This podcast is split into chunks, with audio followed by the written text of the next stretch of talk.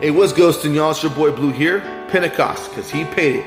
Want to give you a little piece of bread, a little gym, a little something to help you get through your day. And today we're coming out of 1 Kings 8 61. And it simply says this Therefore, your hearts are to be fully devoted to the Lord our God, fully committed, devout, 100%, to walk in his statutes and to keep his commandments, as you are doing today.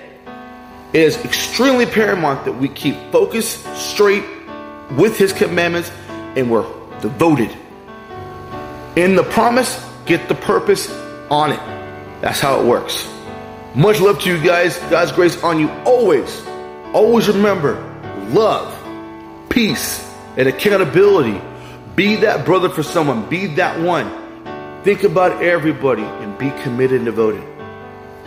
Pentecost, because He paid it at all cost.